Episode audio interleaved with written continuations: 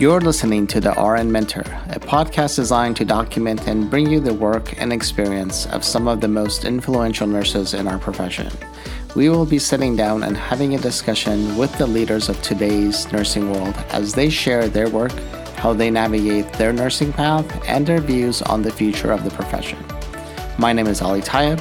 I am a registered nurse, United States Navy veteran, a Jonas Veterans Healthcare Scholar, and your host for the RN Mentor.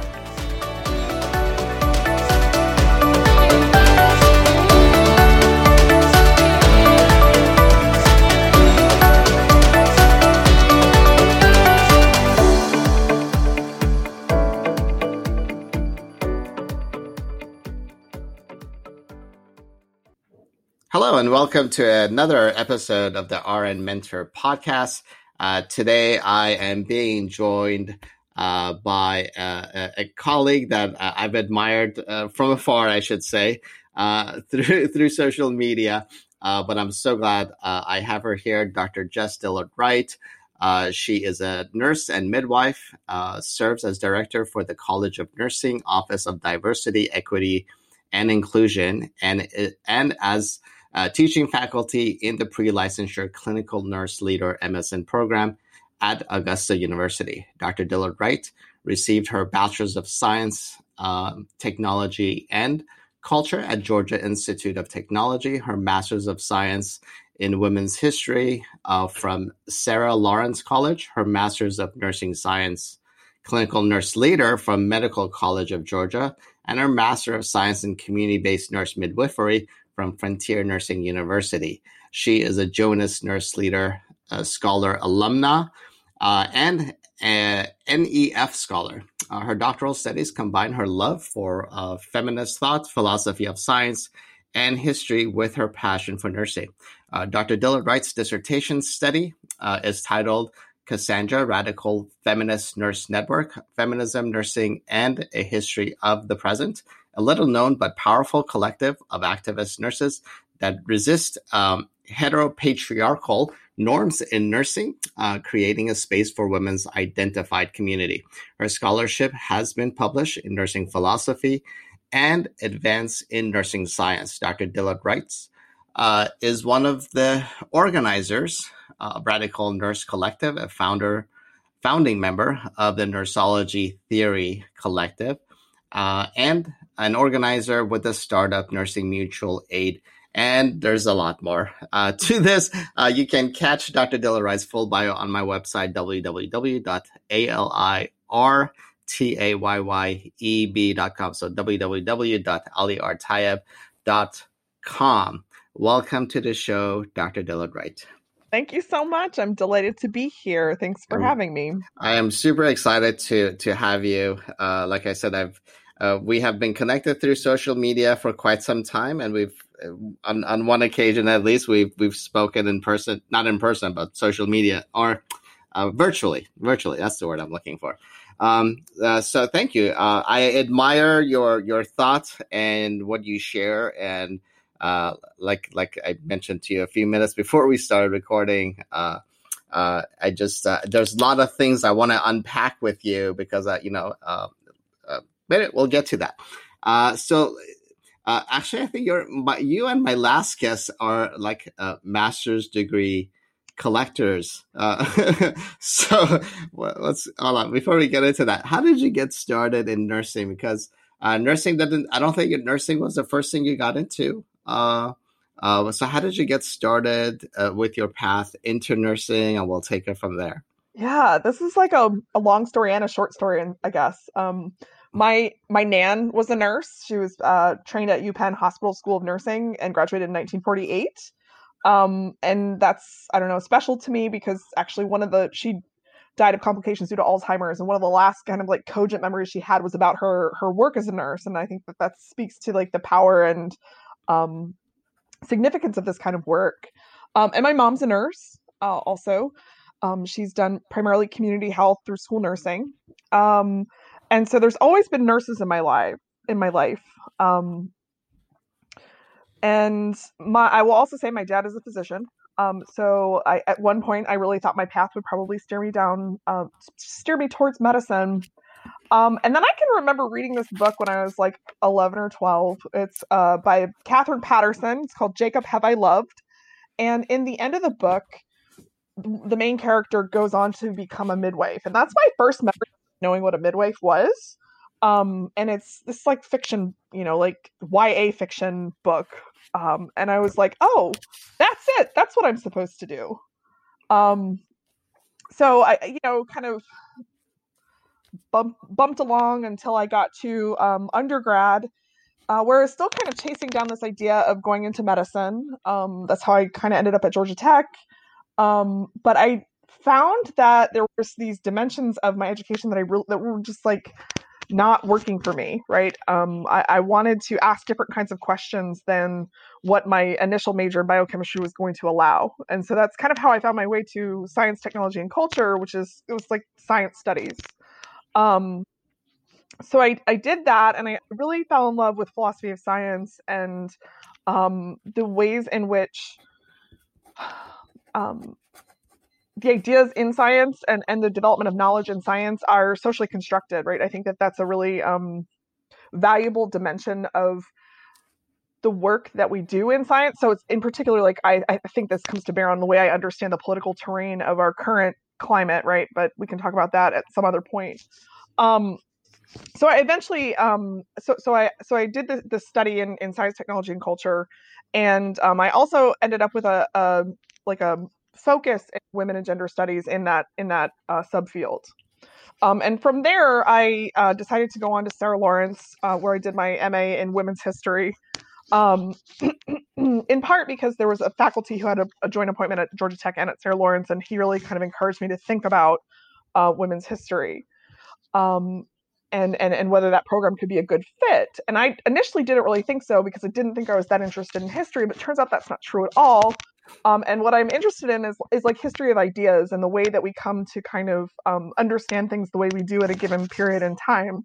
And I see continuity across space and time and, and influence. And um, it's tempting to want to think about like breaks and ruptures and transformations and radical revolution. Um, but really, like if we look at the way um, nursing, for example, has has kind of evolved, it really there's things that happened in the 1860s and 1870s that really kind of continue to influence how we understand ourselves today. Um, and so that gets me to I don't know, like 2006. Um, I was living in New York. Uh, I met my spouse, and we at, at when uh, we ended up getting married and then moving to to Georgia. I got a job after I graduated um, teaching here in Richmond County um, in Augusta, Georgia. Um, and so while I was teaching, um, I was also like, I loved it. It was I was teaching special ed, but I also wanted something more and, and kind of different. And so um, at that time, I had sort of at one point I almost left Sarah Lawrence because I wanted to go to nursing school so I could pursue this midwifery path. I'm glad I stuck with it and I, I ended up finishing my my MA there. But um, when we came back to Augusta, um, they had just started a pre-licensure MSN program at Medical College of Georgia, and so it was like perfect timing for someone like me who had a master's degree already being able to enter nursing without having to do another bachelor's degree. Um, and so after uh, a year of teaching and having my first kid, I decided I wanted to go to nursing school. Um, from there, I mean, like like I was sure I was on like this like really linear trajectory at that point. I did not expect to take the detours that I did, um, but while it was, uh, I mean, I, I ended up falling in love with high acuity nursing. So I spent time working as a, a staff nurse in a level one trauma center emergency department, and then I worked worked in trauma critical care um, for for for quite a while. Um, I did go to midwifery school. I, I um, started at Frontier in I don't know when, 2013. Um, and I graduated in at the end of 2015. And um, shortly thereafter, I started my PhD, and that's sort of um, in uh, October of 2016. I started uh, as full time faculty, um, and I have been teaching um, ever since. Now, I, I, for you, for you that you you took uh, such a trajectory into um, for um, into academia as part of your role. Uh, what was the push towards that? Because you know, academia is one of those areas where uh, a lot of nurses may be hesitant to get into, not because they don't like teaching, but uh, often it doesn't. Uh, it affects the pocketbook a little bit, or they don't feel comfortable, or they don't feel qualified for whatever reason. Or uh, what was your push towards that? Um, I love I love teaching. I love educating. I th- and I um I love it, and I think it's really really important. Um, I think that there's ways in which the work that we do as uh, teaching faculty um, shapes the future of our discipline. And I mean, like, there's we, we should really acknowledge how much power there is in that, right? Like, this is a really um, important thing. Um, but it's also an honor and a privilege, and it's a joy, right, to to be able to kind of midwife students from this like non-nursing status to becoming nurses. Um, and so when I'm thinking about like uh, that, I think midwifery really informs the way that I teach and the kind of approaches to pedagogy I take. Mm-hmm. Um, but uh, I also I also love it. I love seeing lights come on for the first time and then like students throwing things at you that you never considered before that is my favorite thing I, I, I love the like the dialectic of education right where where um i can frame things for them that they've never thought about before and then the delight when they do the same thing for me it's just like it's awesome yeah, uh, it's it's actually kind of you. You mentioned that uh, there's a couple of courses that uh, uh that I've taught in the past in the past that that uh, to to a group select group of students uh, that tend to challenge and and challenge the faculty, and they are usually students that have a previous degree. So those tend to be the sort of I want to say type A where they do they do their homework they prep they come to class and ready to ask questions and that throws some faculty off sometimes so uh, it's interesting. uh, so it's one of the it's, it's, some of the courses that I actually enjoy because it, it, it, promotes discussion, and I'm okay with saying you know I have no idea where what the answer to this, but I like having those discussions that you know reaches some, sometimes to a to an answer, but sometimes it continues on. Uh, so so yeah, uh, and you have a background in, in, teaching as well. So you you mentioned you you taught uh, special ed. Actually, uh, uh, uh, my wife taught special ed for for a number of years, for twenty some odd years. so so do you bring any of those skill sets to to to your teaching practice? what you did because I know my wife. I, I want to say my wife sometimes uses some of those techniques on me.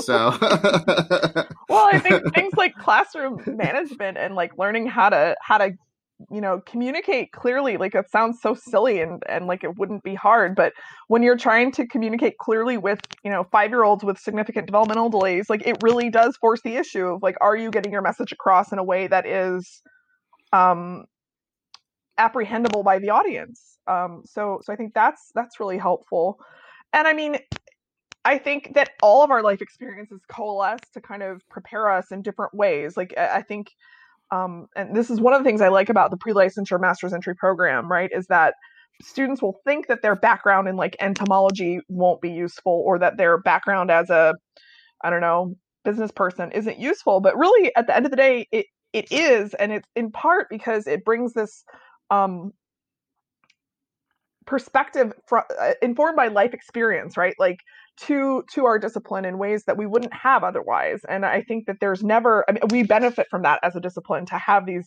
um, like the polyvocal perspectives of all these different other fields um, so i i think that life experience is um, incredibly valuable um, and we don't have a way to quantify that and of course like there's we could talk a lot about the um, kind of reductive things that we expect from students um, and I think that kind of informs the those um, positions in in nursing ed where faculty don't like their power or authority questioned, right? Like we are accustomed to kind of having a handle on everything. Right. Um, but like you know, even in the clinical setting, we never actually do have a handle on everything, and anything can change at any minute. So why not be open to the possibilities?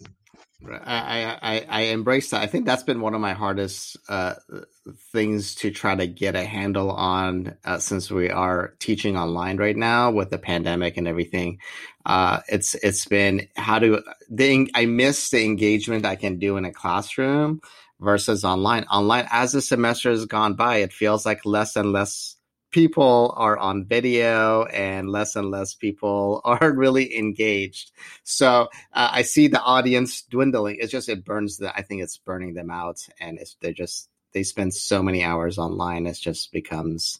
Uh, so I, I I miss I miss the classroom interaction. It's got a different energy. It's almost I feel like a comedian without an audience, right? So yes, so, yes, I, I feel I, I hear you uh, the feedback's not there. We're like, oh, where's I need that energy to work off of. So anyway, uh, so thank you for that. Um, now I um, uh, so first of all, let me let me say congratulations because you you just recently uh, defended your dissertation. Um, and um, I have to I have to admit I hate the word defense. Uh, I, I, mean it should it should be just a presentation of your dissertation, right? I don't know what you're defending. You're def- I mean the people that got I always tell people, can we get rid of that terminology? Because you get to a point hoping your committee prepared you so you don't have to defend it anymore, right? Uh, so, I mean, if you're defending at that point, it's kind of messed up, right? Well, uh, yeah. I mean, shouldn't this be? Mm, that's really interesting and, and maybe a different conversation. But I, I've been thinking a lot about the practices that we engage in as academics, both at the graduate and in the pre-licensure levels. Yeah. Um, why do we do the things we do and the language that we choose matters? Yeah i don't know. yeah, I, I'm, I'm lucky i came i think uh, the university i got uh, university of, I'll, I'll, I'll give them a shout out. University of san diego uh, they moved away from the word defense and they call it presentations because you know again you, your committee has helped you prepare for that moment. At that point you should just be presenting your work uh, not defending it from the people that were supposedly helping you so um, like, uh, anyway, um, so uh, I want to talk about your work because it, sounds it sounds fascinating, and I'm sorry I missed your presentation. Um, no, I uh, can well, send you the link if you want. I mean, like if you're interested. Yeah, actually, I can put it online. Oh, cool. Uh, okay. I can put it on the website. So if any of our uh, listeners want to listen to your dissertation, that'd be fantastic. Um, uh, what was what was the work about, and um, and can you talk a little bit about uh, what what got you into that work? Because from the sound of it, it was a little bit part of your previous master's degrees, and it was kind of a combination of the work, right? Um, so, how what was the topic more specifically about? Um, well, so uh, my dissertation focuses on Cassandra Radical Feminist Nurses Network, which was this little like um, radical feminist organization in nursing um, that was started in 1982, um, sort of as the Equal Rights Amendment, like the sunset on the Equal Rights Amendment in uh, June of 1982, the American Nurses Convention took place in D.C. So there was these like two huge events going on: the ANA uh, biannual convention and the end of the Equal Rights Amendment. So there was like protests all over D.C and nothing, like nothing uh, at the ANA convention about this going on. And, you know, like the gender composition of nursing being what it was at that moment, which was greater than 90% women, right. you, uh, I would sort of expect to hear something about it, but really it was like two kind of, it's like parallel play, right? Like nothing, no crossover.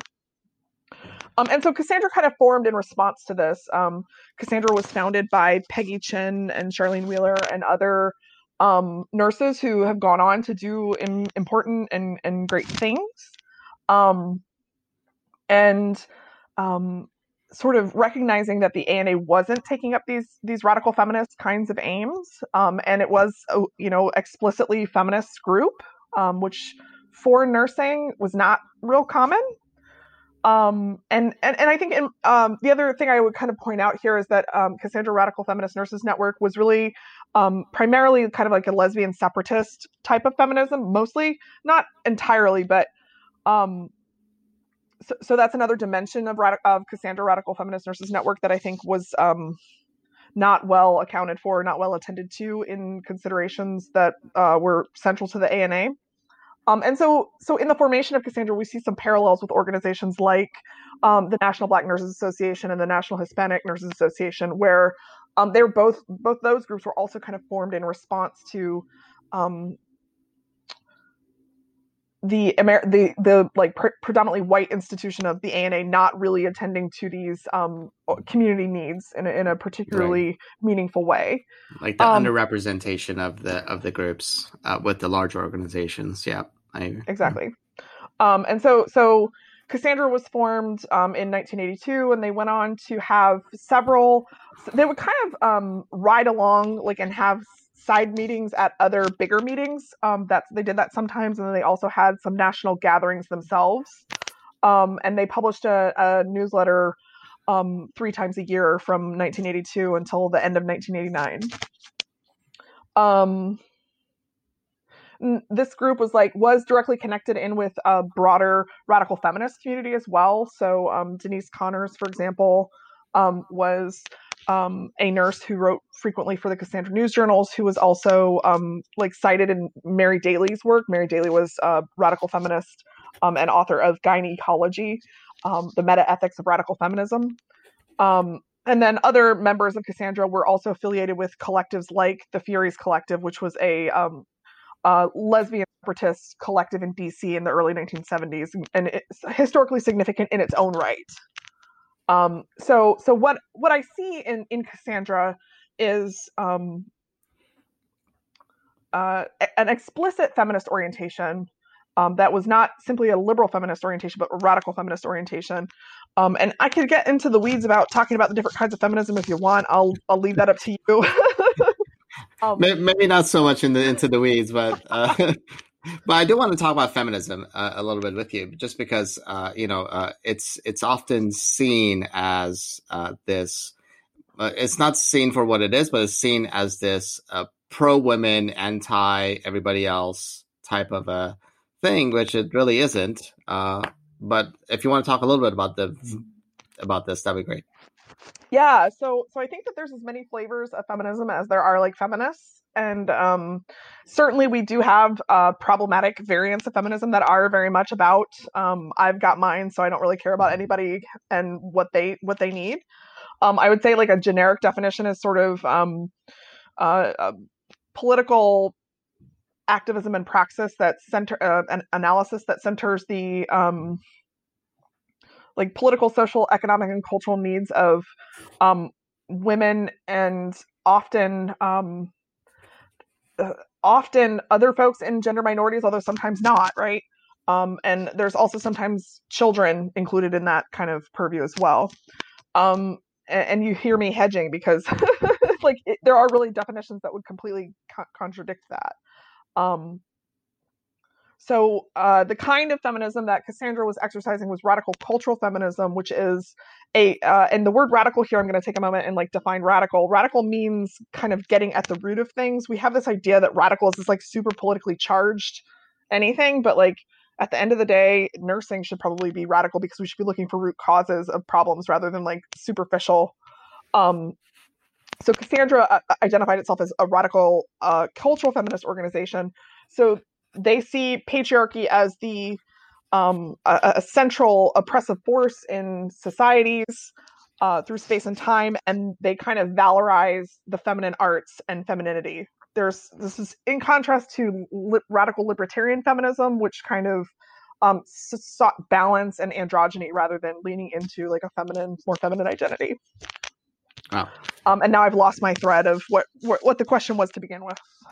Uh, just an overall explanation of what feminism, you know, uh, means, which you know, from uh, I, and I come from a from a novice perspective, so excuse me if I'm getting this wrong. You're fine.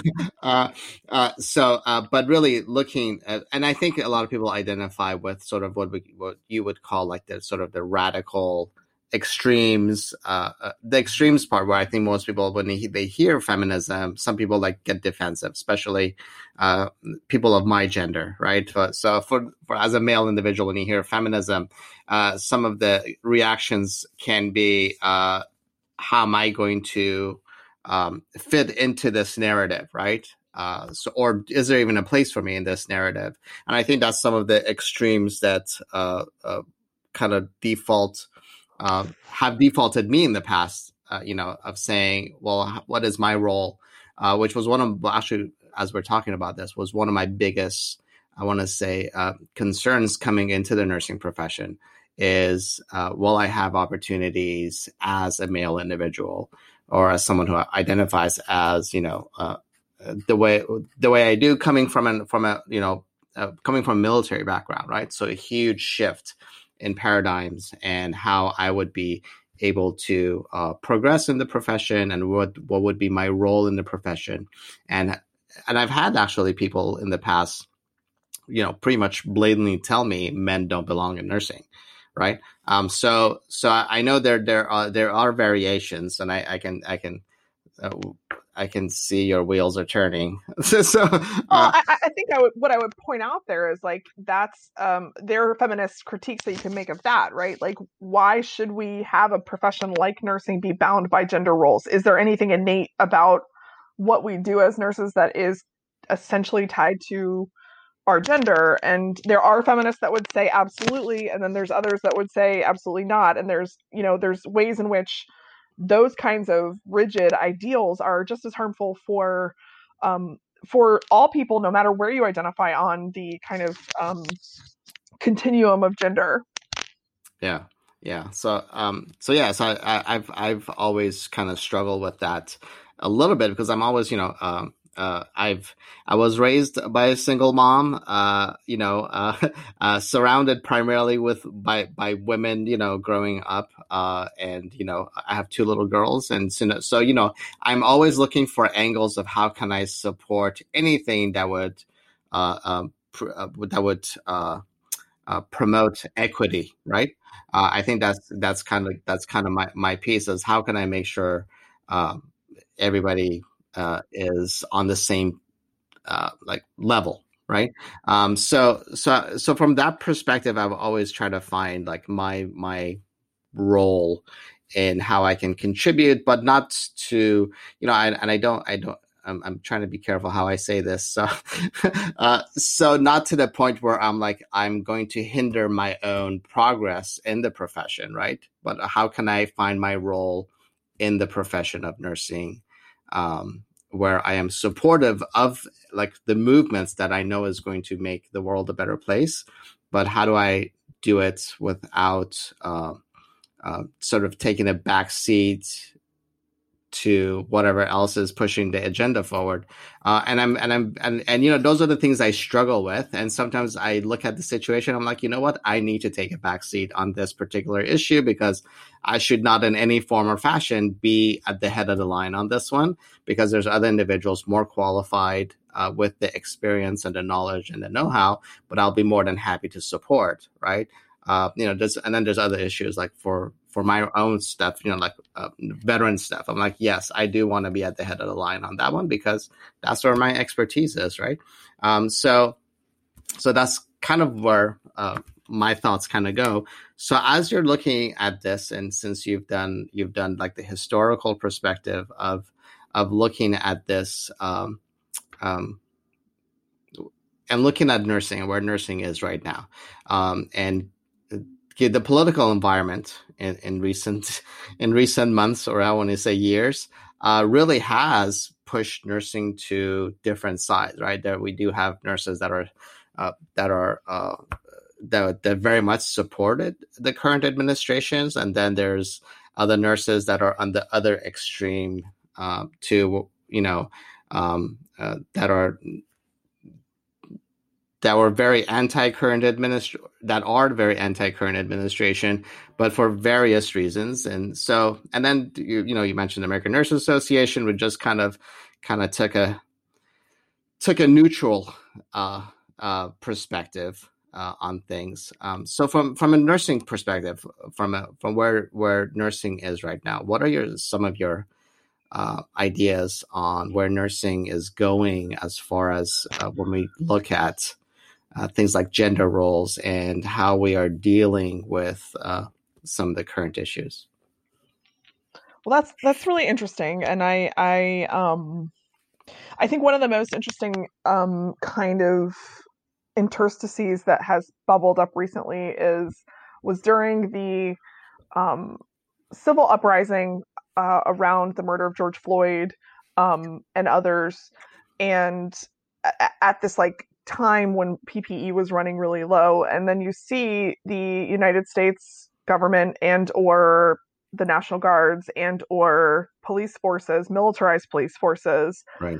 literally mobilizing tanks, right? So we saw tanks running through um, like uh, suburban neighborhoods or neighborhood residential neighborhoods. That's the word I'm looking for. Residential residential neighborhoods. I think in Minneapolis, at the same like uh, roughly the same time, we're seeing images of nurses in New York City wearing literal trash bags. Yep. Instead of PPE. And when I think about the like confluence of like white supremacy and gender, um, like uh, I don't know, cis heteropatriarchy, like I can't think of a more cogent example of where we see this like prioritization of certain kinds of values, ideals, expectations, and a, a denigration of other kinds. Um, and and so we're we're really willing to like talk about how nurses are heroes and are sacrificial, you know, lambs or whatever. Um, and oh, sorry, we just can't do this, this, and this to protect them. However, can mount this kind of incredible, extremely resourced response to um, people exercising their right to protest. Um, and so I think that there's um, there's a lot to unpack there, a lot to talk about, a lot to think about.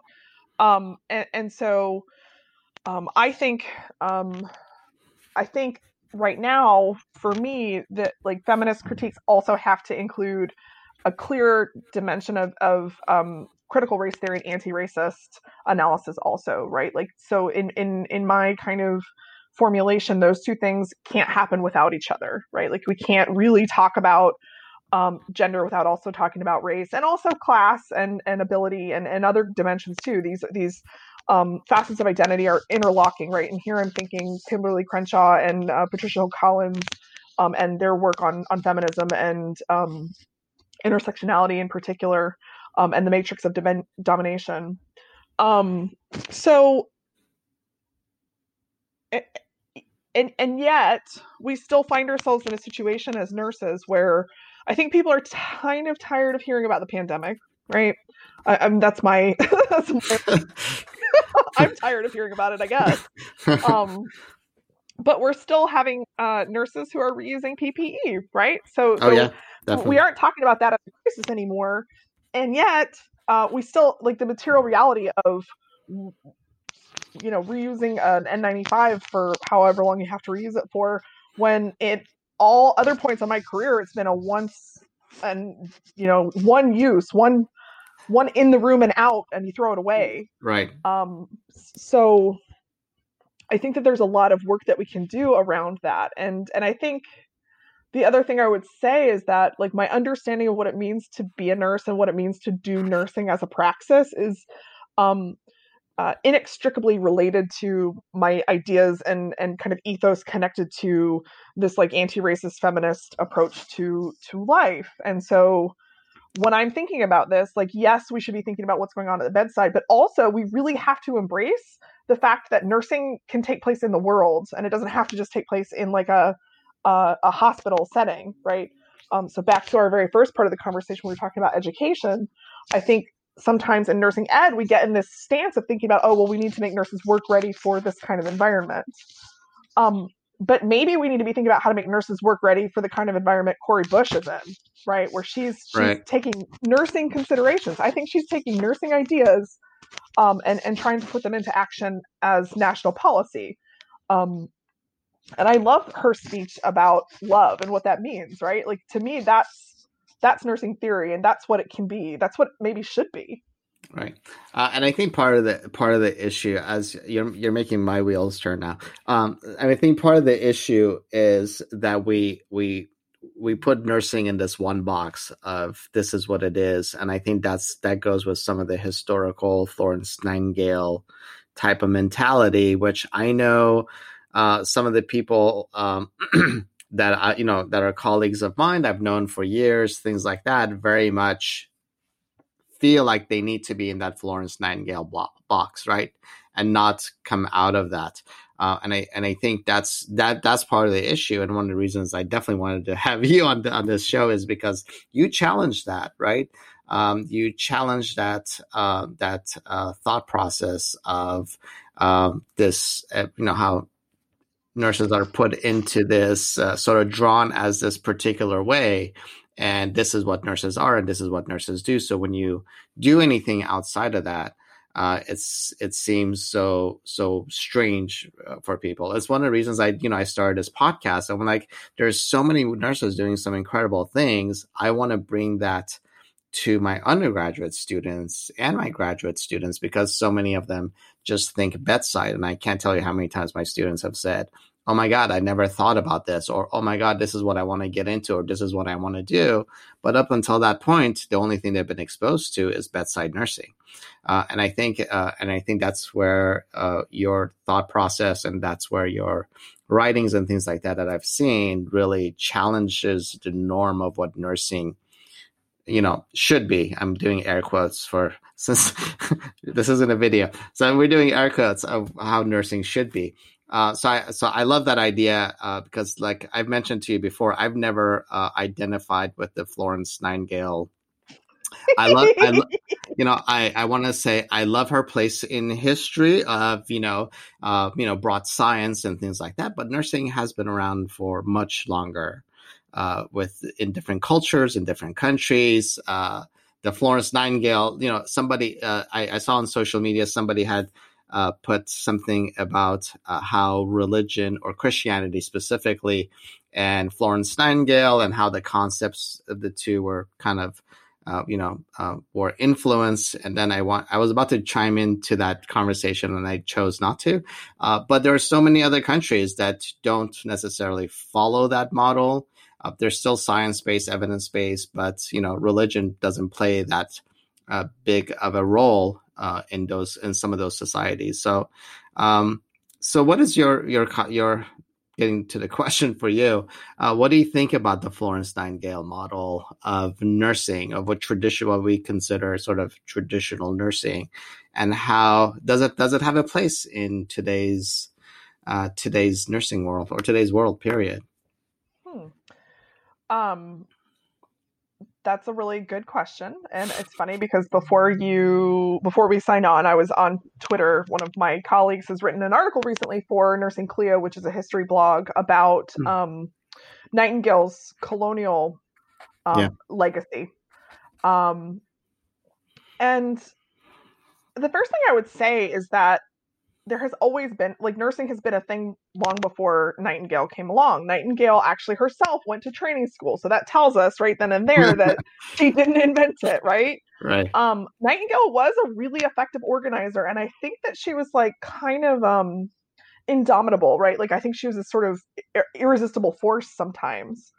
Um, but she's also the reason why nursing has largely been kind of like relegated to the hospital setting, right? Like the right. And, and, sort of the order of business um, for the hospital um, hierarchy is kind of the way it is.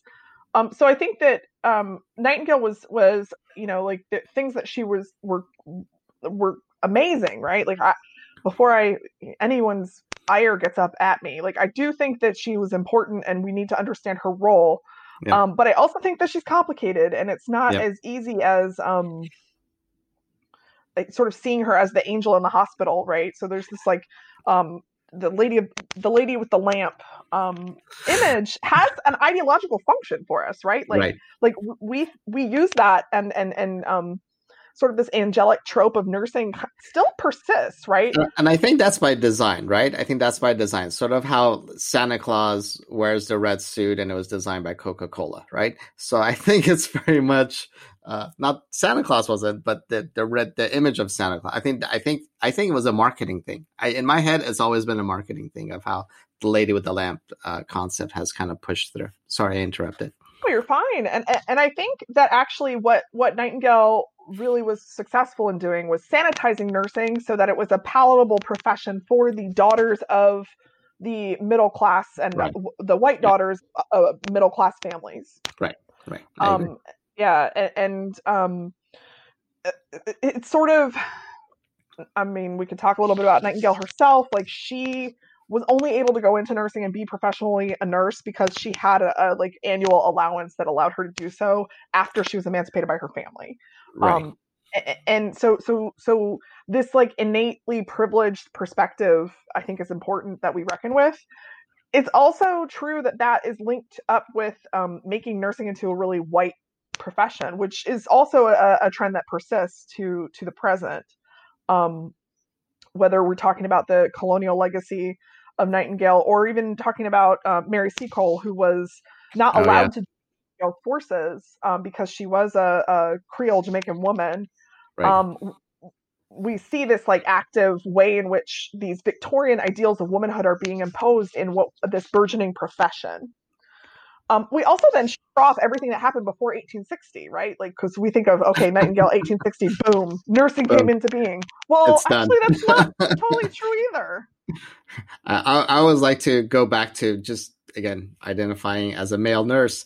Uh, I always like to go back to like the Knights of Malta. That's just a cool concept of of men taking care of people in the battlefield and nursing them back to health. So I always like to uh, uh, go back, but but that's not that's not again that that that goes back to an era where nursing still existed prior to that, and um, people just not in the in the way Nightingale, as you mentioned, organized it and kind of placed it in the hospital setting. And um, but the overall concept has been around since probably the beginning of time of nursing people back to health. And there's individuals in the communities, you know, that did that. You know, right? Well, a- and I mean, there are religious legacies, and I, I think that Nightingale's is tied to Christianity, but there, there's Right. also a long tradition in um, in other faiths of of hospital healing, like having centers for healing as part of um, service to the community.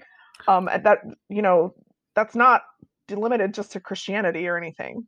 Right, right. I mean, there's always, I mean, spirituality is one of those components that, however, you identify, uh, you know, with spiritual healing, whether it's related to uh, a, a sort of an almighty being or anything else, right?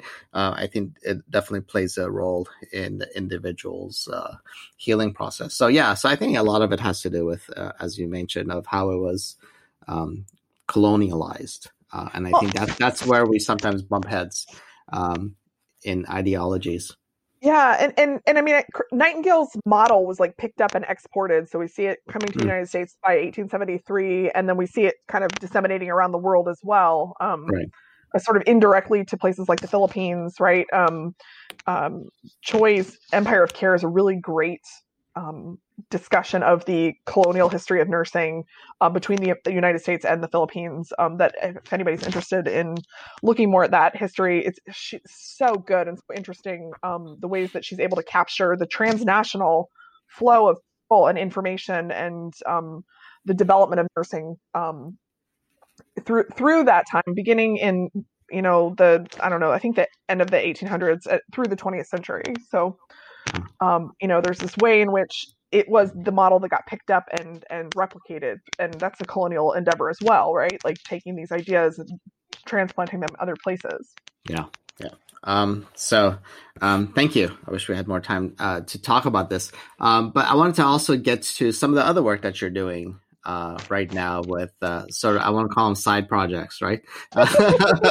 so uh, you work uh, with uh, with uh, Nursology, which actually I, I didn't know it uh, existed till a couple of years ago.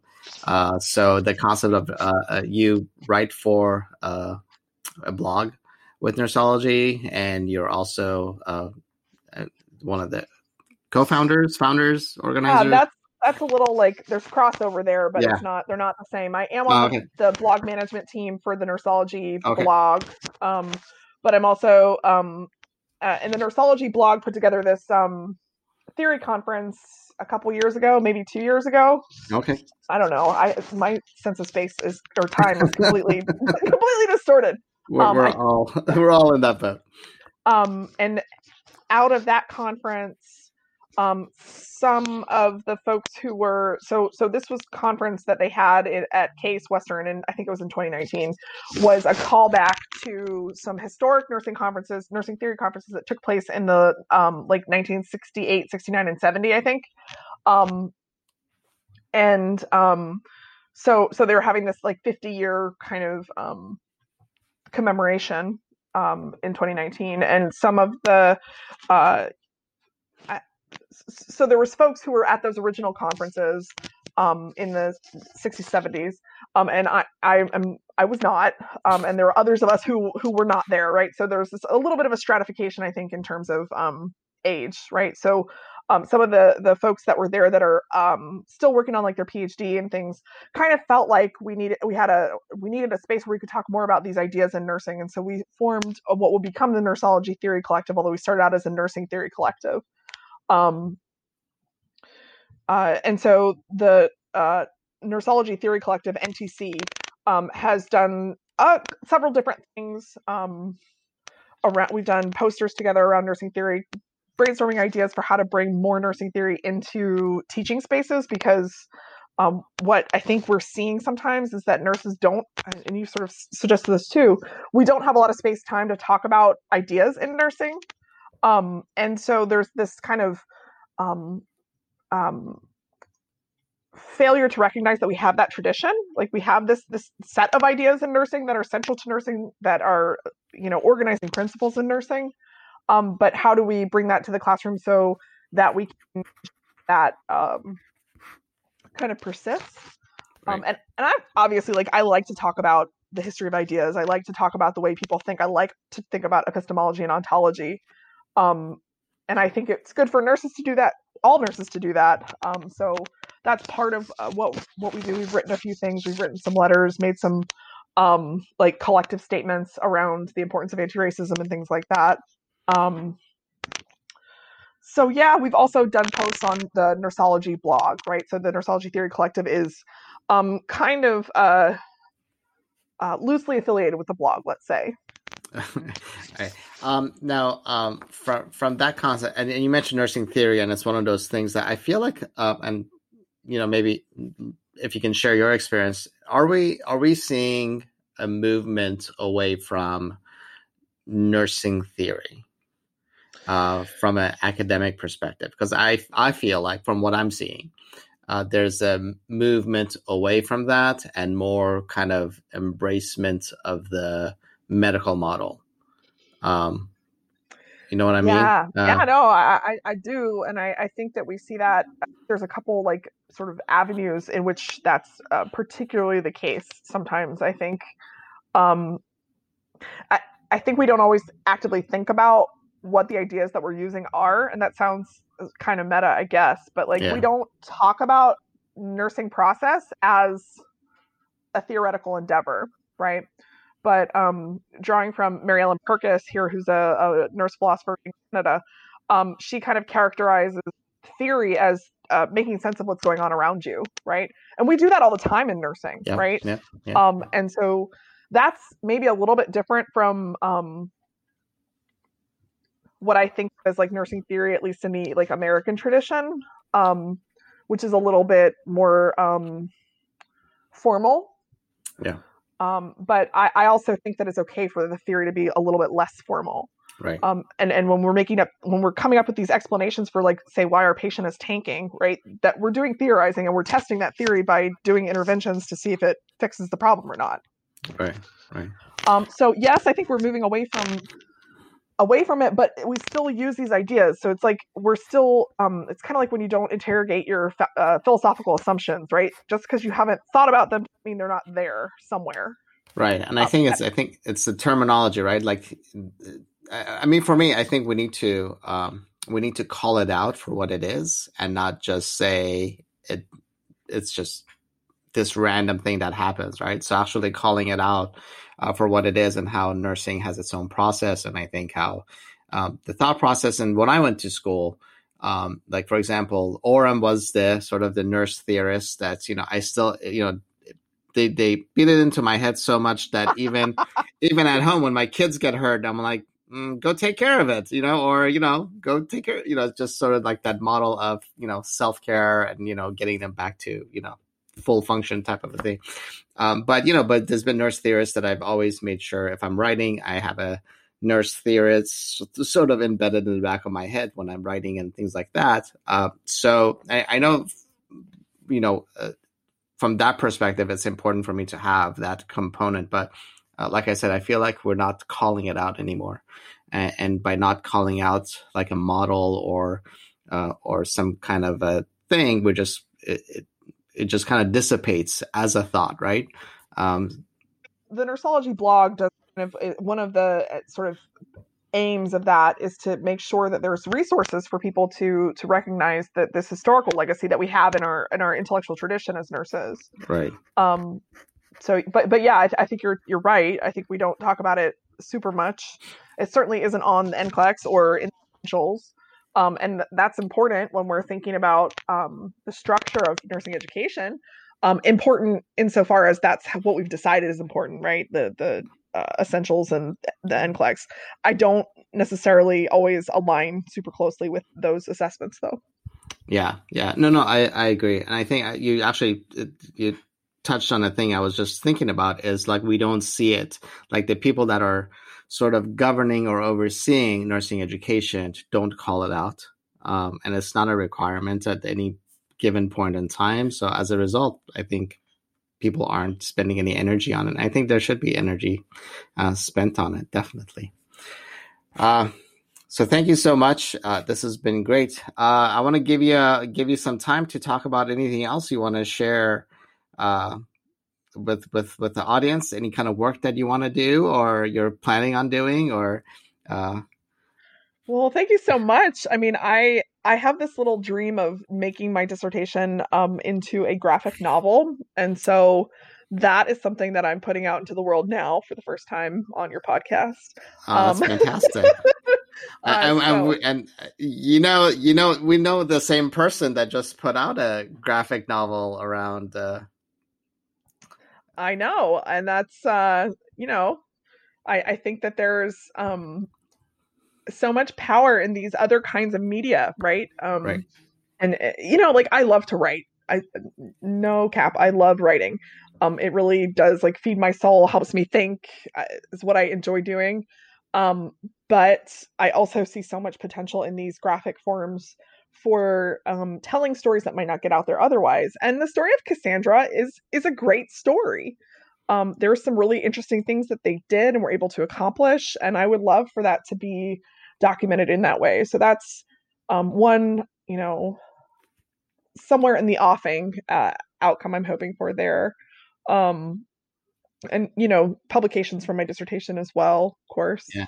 yeah. Um, and then I think uh, just continuing my research is, is is my my hope. I um like you, I don't necessarily find a ton of um I don't know. I don't see myself that much in Florence Nightingale um and and i think that the representation matters uh, so so it is useful to have other kinds of folks out there as as models of what it means to be a nurse and what nurses can look like and so kind of um, digging into this uh, sort of queer and radical political history of nursing, which really is out there. That's sort of what I uh, envision the program of research that I'll be embarking on next. That's fantastic. Uh, and as, as, you're mentioning, you know, uh, the graphic novel, there's just so many ways that I think, uh, again, it goes back to how we've constructed nursing, right? Uh, where everything turns into a peer reviewed paper as a way for us to disseminate information. And there's so many other avenues, uh, uh, you know, like the graphic novels, um, I'm working on a on an art project around you know things like PPE and how you know uh, healthcare workers during the Black Lives Matters movements have interacted and a lot of other issues. Um, but I think there's so many other creative ways for us to get information out as nurses, as scientists, as uh, nursologists. so, uh, so there's so many different avenues that we can do this. I think we just need to, from a, from a professional perspective, we really need to look at how we we have defined what we can and can't do, right? And and this goes back to the like who, who are we and what what do we mean to the world? I think that right. um I think uh, in particular visual representations have a, a power to kind of shake that up sometimes in ways that um you know, if you're already interested in like radical feminism or if you're already interested in nursing, you might pick up a book about it. But if you're not, but I mean that that's always been that's been one of my arguments is like that we need to we need to be reaching an audience uh, outside of just nursing, right? And if we're just publishing in nursing peer reviewed journals, the general public is not seeing the work that we're doing as scientists, right, or as activists, or however uh, you want to, you know, or, or you know, um, policymakers and things like that. So I think we need to really uh, take a look at our place in the world and how and who we're engaging, right? And how we're engaging. And I mean, yeah. and that's why I, I, think the work that Lauren Underwood is doing is so important. The yes, work that Cori yes. Bush is doing is so important. That's why the, the kind of community engaged activism that Monica McLemore does is so important. That's why oh, yeah, yeah. MK's work is so special, right? right? Is that, that we're getting people to think about the work that we do in um, transformative kinds of ways rather than like um, handmaiden of the you know whatever kind of ways right like that's that's really never who nursing has been and even right. florence nightingale wasn't you know such a handmaiden if people learned no. more about her she was kind of a force of nature uh, for for better or worse um uh, yeah, I mean, I mean, she definitely had. There's definitely uh, issues with her, but she definitely was not the quiet, submissive uh, housewife really of the time, right? So she really right. did step out of that out of that box, and I think that's one thing I can always say uh, I, I, appreciate about her and the Mary Seacoles of the world, where they stepped out of the box of what was expected of them. Um, um, like I said, they all had their issues and problems, and we need to address those appre- appropriately. But I think, uh, from the perspective, if anything that I can relate to is being not following the norm of what was expected. I think that's something uh, we took sort of uh, these radical nurses and we put them in a box and said everybody else be like them, uh, and I think that doesn't always fit. Um, yeah. All right. Well, thank you so much. Uh, I greatly appreciate you being on this show. Uh, loved our conversation. Hopefully, next time I call you and say, "Can we talk?" It won't be just for the podcast. All right. Thank you so much.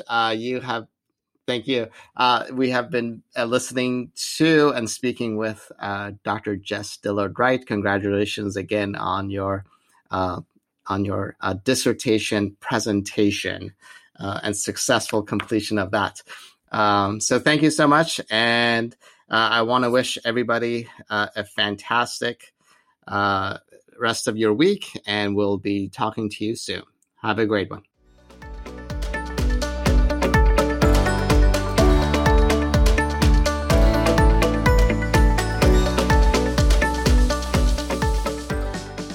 You've been listening to the RN Mentor with your host, Ali Tayeb.